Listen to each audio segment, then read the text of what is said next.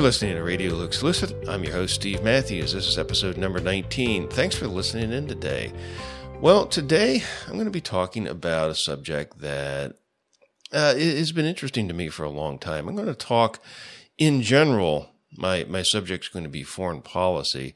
In specific, I'm going to be talking about the uh, the civil war in Syria and and the U.S. Uh, U.S.'s involvement in that particular war. Over the last number of years, you, you may be aware that, that there's been a big push by by the U.S. federal government to remove uh, Bashar Assad. He's the, the duly elected president of Syria.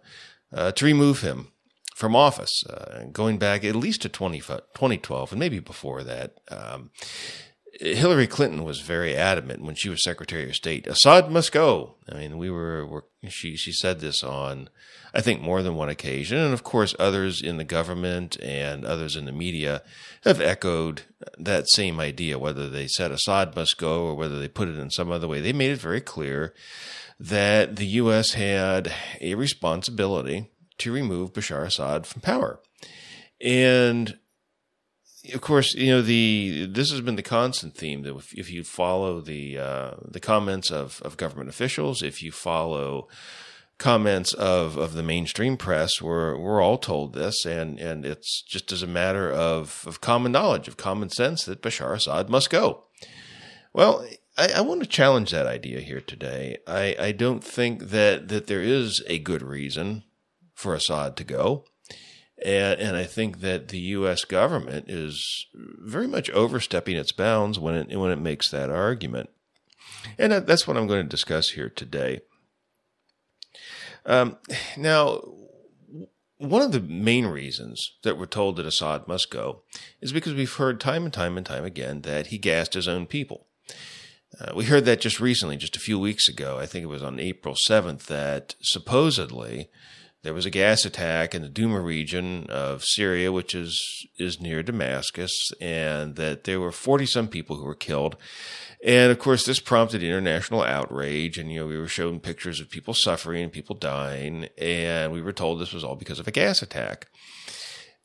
Well, the uh, the response was swift and sure from from the U.S. and and from uh, from France and from Great Britain. There was a coordinated attack on Syria.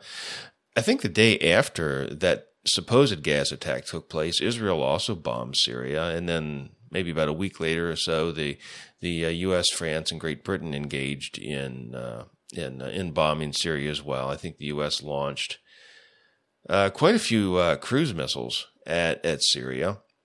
Uh, I don't know if they did anything else. I think it was just the cruise missiles that were launched. And again, this was all in response to uh, Bashar Assad's supposed gas attack on on his own people. Well, it doesn't. Th- that whole thing never really made a great deal of sense to me, and it was very interesting because just the week prior to that, Donald Trump had come out and said, "Well, we're going to leave Syria, and we're going to leave soon." And this was actually something that was in keeping with, with what Donald Trump said while he was a presidential candidate. You may recall that as a as a presidential candidate, and even before he was a presidential candidate, he tweeted and spoke out and, and talked about the U.S. involvement in, in Syria was a big mistake. And he made that point very clear. And one of the reasons why I, I did support Donald Trump in the 2016 election was because even if he wasn't necessarily consistent about it, he did make a number of very good statements uh, about staying out of foreign conflicts, about normalizing relations with Russia. And that was a, a uh, uh, it, that's considered to be something of a uh, controversial stance. I don't think that it should be, but but some people consider that to be very controversial. Well, about a week prior to to uh, uh um, uh, Bashar Assad's supposed gas attack on his own people in early April, Trump had said, "Okay, well, you know, we're, we're going to be pulling out of Syria, and we're going to do it home, do it soon. Uh, we're going to bring the troops home, and you know, we're going to make America great again." That's what he was saying. And this was just about a month ago. Well, lo and behold, the very next week, you had a big gas attack, supposedly. And, and, it's interesting because that same series of events had happened about a year earlier. In late March or so of 2017, Trump had talked about, well, you know, the fact that, uh, okay, Bashar Assad can stay as president of Syria, and he made some noises about the U.S. pulling out. And lo and behold, about a week later, there was another, there was supposedly a gas attack. So it's been two years in a row here where we've had the same sequence of events where Trump has made some noises about withdrawing from Syria, and then that's followed up uh, almost you know within a, a, week or so of a an event where there was supposedly a gas attack. Well, the the gas attack when you when you think about it doesn't make a lot of sense. If if if you're Bashar Assad, if the president of the United States comes out and says we're pulling our troops out, why would you do the one thing? I mean, when you're winning the war, and, Bashar Assad is winning the war to uh, to regain or to stabilize his uh, uh, his uh, rule in Syria. He is winning this the Syrian civil war. And when you win, when you're you're winning and you're on the verge of your your major opponent, and of course the the United States military has been in Syria. There's a number of bases that they built there, and they spent years trying to to overthrow Bashar Assad. And when you're on the verge of the United States leaving, why would you do the one thing that you could be almost guaranteed is going to provoke uh, provoke the United States to to remain and and to continue to attack you. I mean that, that doesn't make sense. I mean we're we're told that you know that Bashar Assad is a madman, he's a lunatic, he's he's evil. Well, you know what a lot of people don't know is that Bashar Assad is by training he's an eye doctor. He actually went to school in England and he's an eye doctor. He has his uh, he has his MD, so he's not a stupid fellow. And from what I've seen of him, I don't think that he's crazy. So I, the, those explanations really don't hold water. You know, this idea that he's just some some madman. Now, I'm, I'm not here to carry water for Bashar Assad. I don't know everything he's done, and I'm not here to defend everything he's ever said or ever done. But as as leaders go, he's actually a very tolerant Muslim leader. He is a uh, an Alawite Muslim, and as a uh, as a ruler in Syria, he has been been very tolerant of uh, of of other religions. For instance, Christians, or at least you know, I, I, know a lot of times people are reported in in Syria as being Christians. I don't know if the Christians there are are actually uh, Christians in the sense that uh, uh, that they actually believe the gospel, and maybe some of them do. Uh, I don't know if all of them do, uh, but at, at, least nominally, the, these are groups that name the name of Christ, and they are allowed to uh, allowed to practice their faith openly in a Muslim country. Now, that probably shocks would shock a lot of people. It, it's interesting because our our bestest buddy in the entire Middle East is, uh, at least among Muslim countries, is Saudi Arabia, and uh, you go try to practice Christianity in Saudi Arabia and see what happens. Uh, something, uh, something probably not too favorable. Uh, even in Israel, I mean, if you were to go over to Israel and you're openly to proselytize for Christianity, you would find yourself in a lot of trouble. If you were an American and you went over there and you did that, you probably would be arrested and deported. Uh, but in in Syria, Christians, or again, at least people who name the name of Christ, are allowed to practice openly. But yet we're told that Syria is the worst possible country and that Bashar Assad is the worst possible leader, and he has to go. Uh, this is uh, this is again, it's taken as a matter of faith by all good and right thinking people, at least in the mainstream media. Well, one thing that you know when I when I heard about that gas attack, the whole thing seemed, uh, as I said, somewhat implausible. It didn't make a lot of sense for Assad to have, have done what he did, uh, claim that he did, when he's winning the war and the U.S. is on the verge of pulling out, you go and you, you, why would he go and do the one thing that he knows would get him in the most trouble? Again, he's not stupid and he's not crazy. So that doesn't make a whole lot of sense to me. Uh, my thought, my own opinion on the matter is that I, I don't know necessarily even that there was a gas attack. Um, it's hard to say exactly what happened here, but there have been reports coming out by, I think, from fairly credible people that cast a great deal of doubt on this whole idea that that yeah, you know that that Assad actually used chemical weapons uh, to kill his own people. Here's one example. There's a, headline, and this is in Zero Hedge. It says famed war reporter Robert Fisk reaches Syrian chemical attack site, concludes they were not gassed. And if you read through this particular article on Zero Hedge, you come down to a uh, uh, a quote where there is a uh, a doctor who talks about what happened in Duma and, and, what he claims is that you know those tapes that you saw, the the video that you saw of these people who are dead or dying, uh, supposedly from a gas attack. What what this doctor said, he said that well, you know, these people really were suffering, but they weren't suffering from a gas attack. What he said is that they were actually suffering from uh, oxygen deprivation. That uh, they had been living in uh, these rubbish filled tunnels and basements, and, and the uh, he said that on a night of uh, of wind and heavy shelling, it stirred up a dust storm, and these people were uh, were basically suffocating in their in their shelters.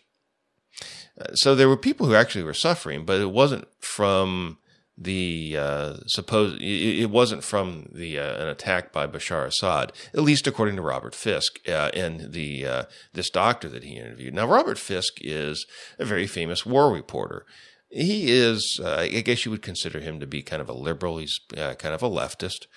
He's probably someone who maybe politically, maybe I wouldn't agree with on on a lot of things, and, and maybe you wouldn't either.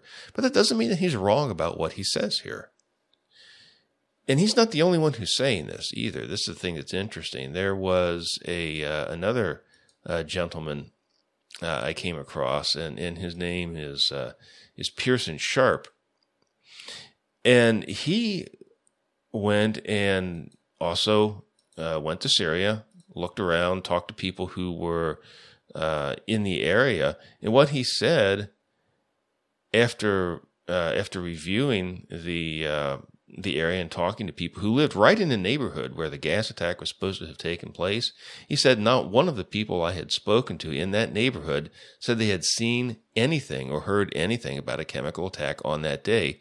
Uh, that was Saturday, April the 7th. So, you know, he was right there in the neighborhood. And he said here, um, uh, just within a, you know, a, a few blocks of, of where the, the, the attack uh, supposedly took place, and none of the people who lived right in that area had known anything about a gas attack. Again, that seems kind of strange. Now, you know, there's kind of a history of this sort of thing. it's interesting because, as I mentioned, there was that uh, attack, supposed attack in is either late March or early April of 2017, and then there was supposedly another attack that had taken place in 2013. And everyone knows, as I said, everyone you know, quote, knows that Bashar Assad gassed his own people. However, when you you you look at some comments that are made, uh, recent comments that were made by James Mattis. This is the the Secretary of Defense, James Mattis. He admitted that the U.S. has no evidence that Bashar Assad used sarin gas against his own people in 2013 or 2017.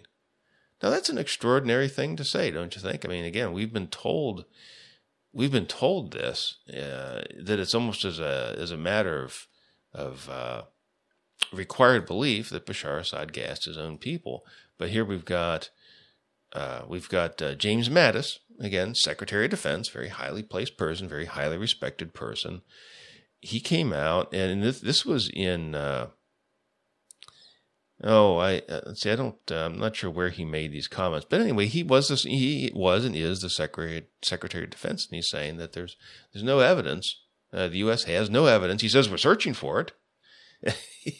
he he's very emphatic that that the U.S. is searching for it, uh, but he we don't have evidence. I'll actually read you the quote here. Um, let's see. He says uh, we have other reports in the battlefield from people who claim it's been used. He's talking about gas. Uh, but he goes on to say, we do not have evidence of it. We're looking for evidence of it.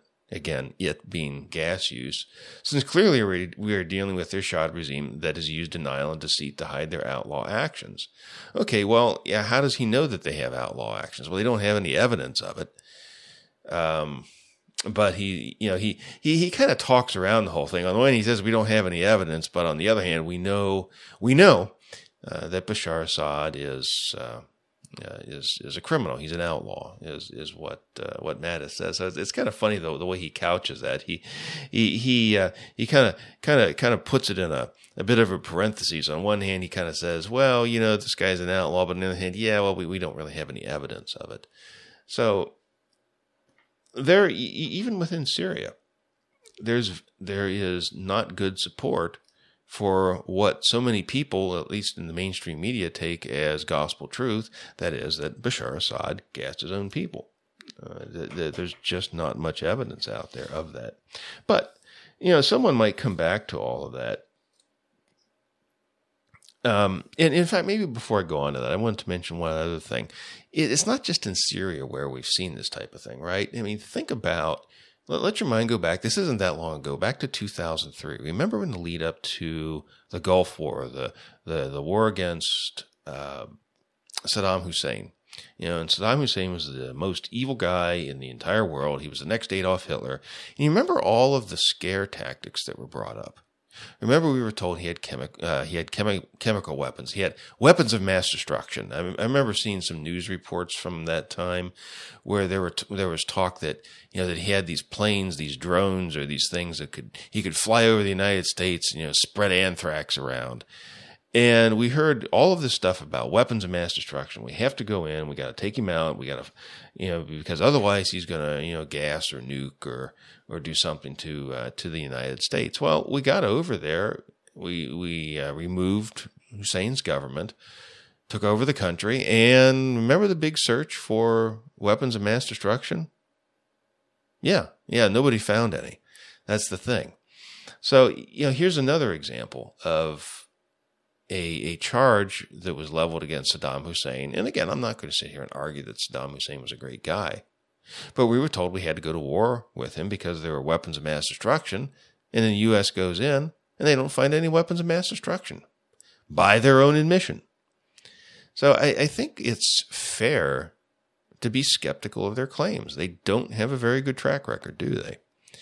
Now, someone might come back, and, and, and let's let, us let us just maybe for the sake of argument, suppose just for a moment, let's just suppose that Bashar Assad had in fact gassed his own people.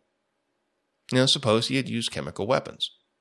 Well, does that mean that the U.S. is obligated to go in and bomb Saddam or bomb uh, uh, Bashar Assad?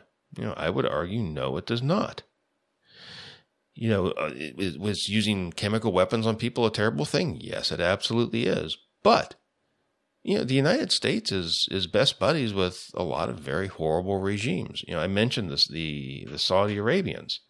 Well, you know, the the Saudi Arabians, you know, Saudi Arabia is one of the most oppressive countries in the entire world. You uh, you know, they behead people on a regular basis uh, for criminal punishment. They uh, you know, as I said, you cannot openly practice Christianity in Saudi Arabia. The Saudi Arabian government has, or the Saudi, the country of Saudi Arabia has certainly spawned the Wahhabist movement, and of course, the Wahhabist Muslims are are the people who have been responsible for so much terrorism. The Saudi Arabian government has been running a long running war against Yemen, where uh, many, many people have been killed, and the United States has supported the Saudi Arabian government in doing this. So, you know, the Saudi Arabian government's done all sorts of horrible things. And yet it's it's okay when they do it, but it's not okay if if Bashar Assad, say, were to uh, to gas his own people. You know, we have to go in and, and and fight him because of that. But on the other hand, when Saudi Arabia commits all kinds of atrocities and all kinds of war crimes, well, we're going to support them. So there, there, seems to be a certain amount of inconsistency there, even if you're looking at, at U.S. foreign policy. But but more to the point is, is this: you know, where do we get this idea in Scripture that because and, and, and, and I'm arguing here as a scripturalist do we can you find any support in scripture for the idea that if a foreign government does something bad within its own borders and in, in handling its in taking care of its own internal business that it is the responsibility of other countries to to go get into a war with that person, you know, and, and or, or get into a war with, with that particular ruler or that regime. You know, and I would argue that there is is no support for that type of thing in Scripture. Uh, look at, I mean, and we can look at, say, Israel in the Old Testament. And think about this. I mean, there's a lot of foreign policy in the Bible, right? Uh, there, you I mean we've got got many many books in the Old Testament that deal with sort of the uh, the uh, the history, the, the, the politics of uh, of the nations of the nation of Israel, of Judah, the southern kingdom, the northern kingdom. And, and nowhere in, in the Bible is Israel ever commanded to go out and smite other countries and, and make the world safe for theocracy. Nowhere has it ever said that. And you know, I would say of any country that has ever existed in the entire history of the world, if there is one country that might be so charged with uh, with with uh, conquering other countries and going on an aggressive war uh, and imposing the law of God on on other nations, I think Israel certainly would have been been the choice for that, right? I mean, it was was God's chosen people. It was was His nation. And, and, yet they were not commissioned to do any such thing. Basically, the Israelites were told to live in their land, to mind their own business, to honor God.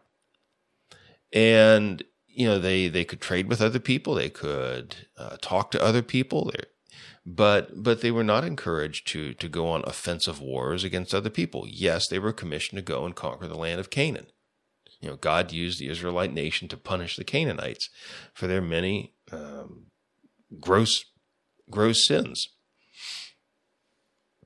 But Israel was not told to, you know, to go out and to smite the, you know, the benighted Egyptians or to go out and to to uh, to smite the, the Hittite nation or to conquer other nations that, were around them, all the pagan nations, and and to uh, to impose the law of Moses on them. Now Israel did fight wars with some surrounding nations. That's true, but they were defensive wars. You know, Israel was not told uh, to go out and and go on a, a worldwide campaign again of of making the the world safe for theocracy. And some of those other countries did terrible things internally. They did terrible things to their own people. But that wasn't the the job of of Israel to uh, to put a stop to all of that.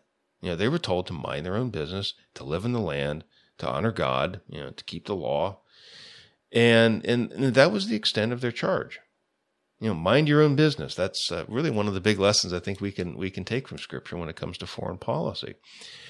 Another uh, another uh, aspect of foreign policy that we can get out of Scripture is the idea that that we're to treat others as we ourselves would like to be treated. You know, that is to say, we're to apply the golden rule not just to to personal interactions, but, but that also has a place in foreign policy. And I think that's a really uh, fascinating thing to think about. And probably not too often uh, do Christians think about that. They, you know, they, they might be very much for the golden rule when it comes to, to maybe their own personal interactions with other people. And maybe they hope that other people certainly, uh, certainly treat them that way.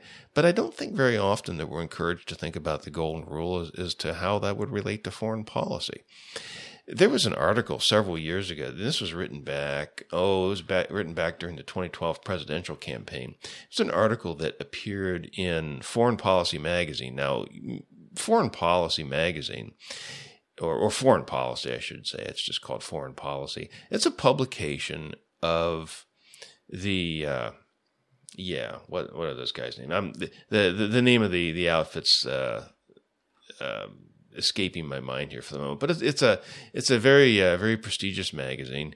It's uh, it's the Council on Foreign Relations, yeah, the CFR, Council on Foreign Relations. I just couldn't think of it there for a moment. Foreign Policy is the publication of the Council on Foreign Relations. Now, the Council on Foreign Relations, if you're you're familiar with them, or maybe that maybe you're not familiar with them, but that is a uh, maybe like the ultimate movers and shakers club when it comes to to foreign policy. I mean, everybody who's anybody is involved with uh, with the Council on Foreign Relations. You know, all the the top politicians, top diplomats, uh, like I say, the the movers and shakers of the world, uh, certainly in the West, are involved with uh, with the Council on Foreign Relations. And there was this article that was published by this gentleman by the name of uh, Uri Friedman. This was back in January 17th of 2012. So it's about a six year old article. And the headline says Ron Paul invokes the Millard Fillmore Doctrine. And uh, I'll quote a little bit of this article here. Um, this is kind of leading up to the idea of, of using the uh, the golden rule as a uh, as a as a uh, as a basis for relating to other nations, as a as the basis for a Christian foreign policy. Here's what Ron. Here's what the article says. Let's face it. When Millard Fillmore, the undistinguished, uninspiring 13 pres- 13th president of the United States, comes up in political conversation these days, it's usually as the butt of jokes.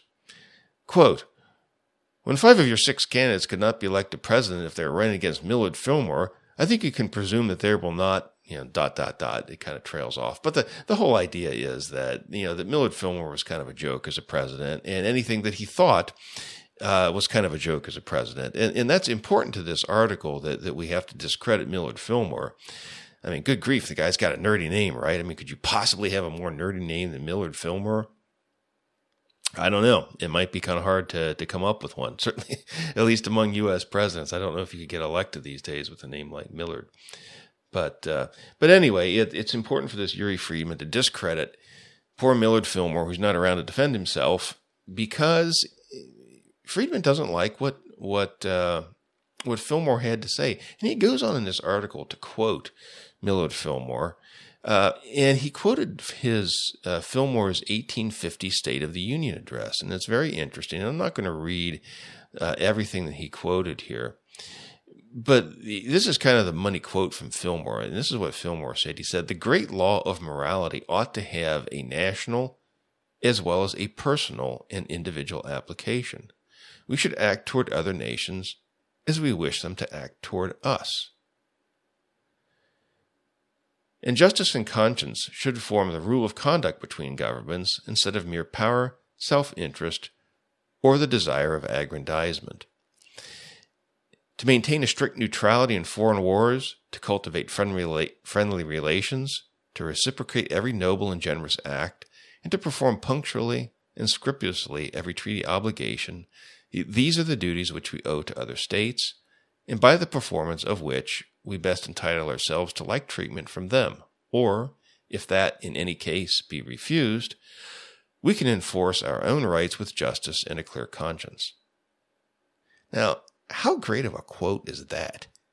I would say that Millard Fillmore, in those brief few sentences I just read there to you, shows more wisdom, more insight, more uh,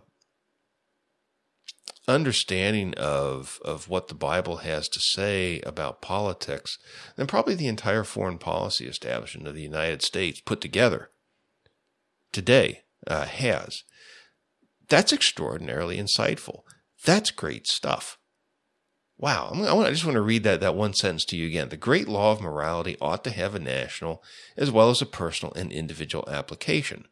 We should act toward other nations as we wish them to act toward us.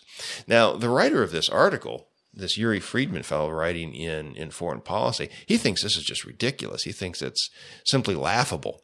And, and of course, he accuses Ron Paul of, of, uh, of, uh, uh, oh, I don't know, uh, expounding the Fillmore doctrine. Well, I, I don't think that Ron Paul would be embarrassed by that at all. In fact, th- what I just read there to you from, from Millard Fillmore is pretty much what Ron Paul has been saying now since, oh, I don't know, at least publicly going back to the, the 1970s, at least the last 40 years, if not longer.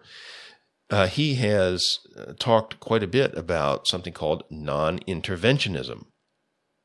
That's his foreign policy. Now, when when uh, when uh, people challenge Ron Paul and they say, "Well, you know, we don't like what you're saying," what they do is they they they bring out the ultimate swear word and they call him isolationist. You know, you're an isolationist. So I mean, if you don't favor uh, sending American troops all over the world, if you don't favor massive amounts of military intervention uh, wherever and under uh, whatever circumstances, whether there's actually a crisis or whether it's a a uh, a bunch of propaganda put out for for one reason or another. uh, if you don't favor that, well, you're an isolationist, you know, and, and, of course that's kind of a swear word. When you call somebody an isolationist, that's a swear word, and it's meant to it's meant to end the argument. It's meant to end the discussion. You know, it's it's a little bit like calling somebody a racist. You know, if if you call somebody a racist, it's meant to end the discussion. Uh, it's not really, you know, you don't have to define the term. You don't have to to provide examples of how the person is is a racist. You just simply call them a racist, and that ends ends the discussion. And it's a little bit like that when it comes to foreign policy.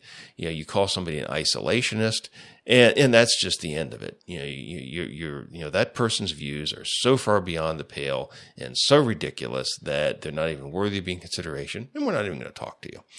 So, so that that's uh, that's kind of the treatment that that Ron Paul has gotten uh, for a long time for his views. You know, you're an isolationist. Well, what Ron Paul would argue is he would say that that he is a non-interventionist. You know, that is, he believes the, the the United States and other nations, and this he would apply this to all nations, that the job is to mind our own business, to take care of our own problems, to trade with people, to talk with people, to set a good example for other nations, but it's not our business to go and uh, you know smite these sinners on the on the other side of the planet who pose no threat to us. And, and that is, you know, even if if Bashar Assad were as bad as what his worst enemies portray him to be, and I, I don't think that he is. As I said, I mean, Bashar Assad actually lets uh, Christians, or again, those who at least name the name of Christ, openly practice in his country. You know, there aren't too many countries in the Middle East, uh, certainly in, in some of these countries that are run by uh, by some of these very uh, very radical Muslims, where that's possible. But yet we're told that that Bashar Assad is is the worst person in the world. And on the other hand, we're told that the House of Saud are you know absolutely ideal and wonderful, even though they would never ever ever allow a Christian to uh, to practice in in their country. There's another uh, another part of what the Bible says. In addition to to the golden rule, I also like to think that uh, something that that Paul said uh, in uh, in Romans is applicable to to foreign policy as well as well. Here's the quote, and this is from Romans twelve eighteen. He says, "If it be possible, as much as lies in you, be at peace with all men. I, that that's the King James version. I, I, think the the New King James says, you know, that, that to the to the degree that it depends on you, live at peace with all men.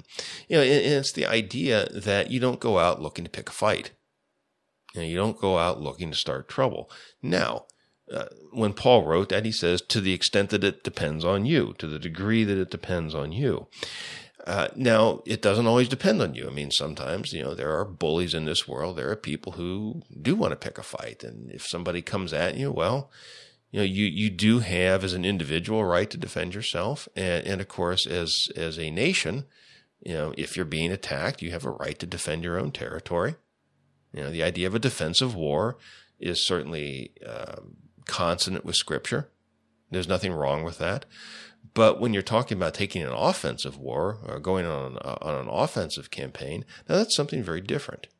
You know, that's not the golden rule. You wouldn't want to be, you wouldn't want uh, other countries attacking, you know, as an American, I wouldn't uh, want other countries attacking the United States. And I don't think the United States should be in the business of attacking other countries.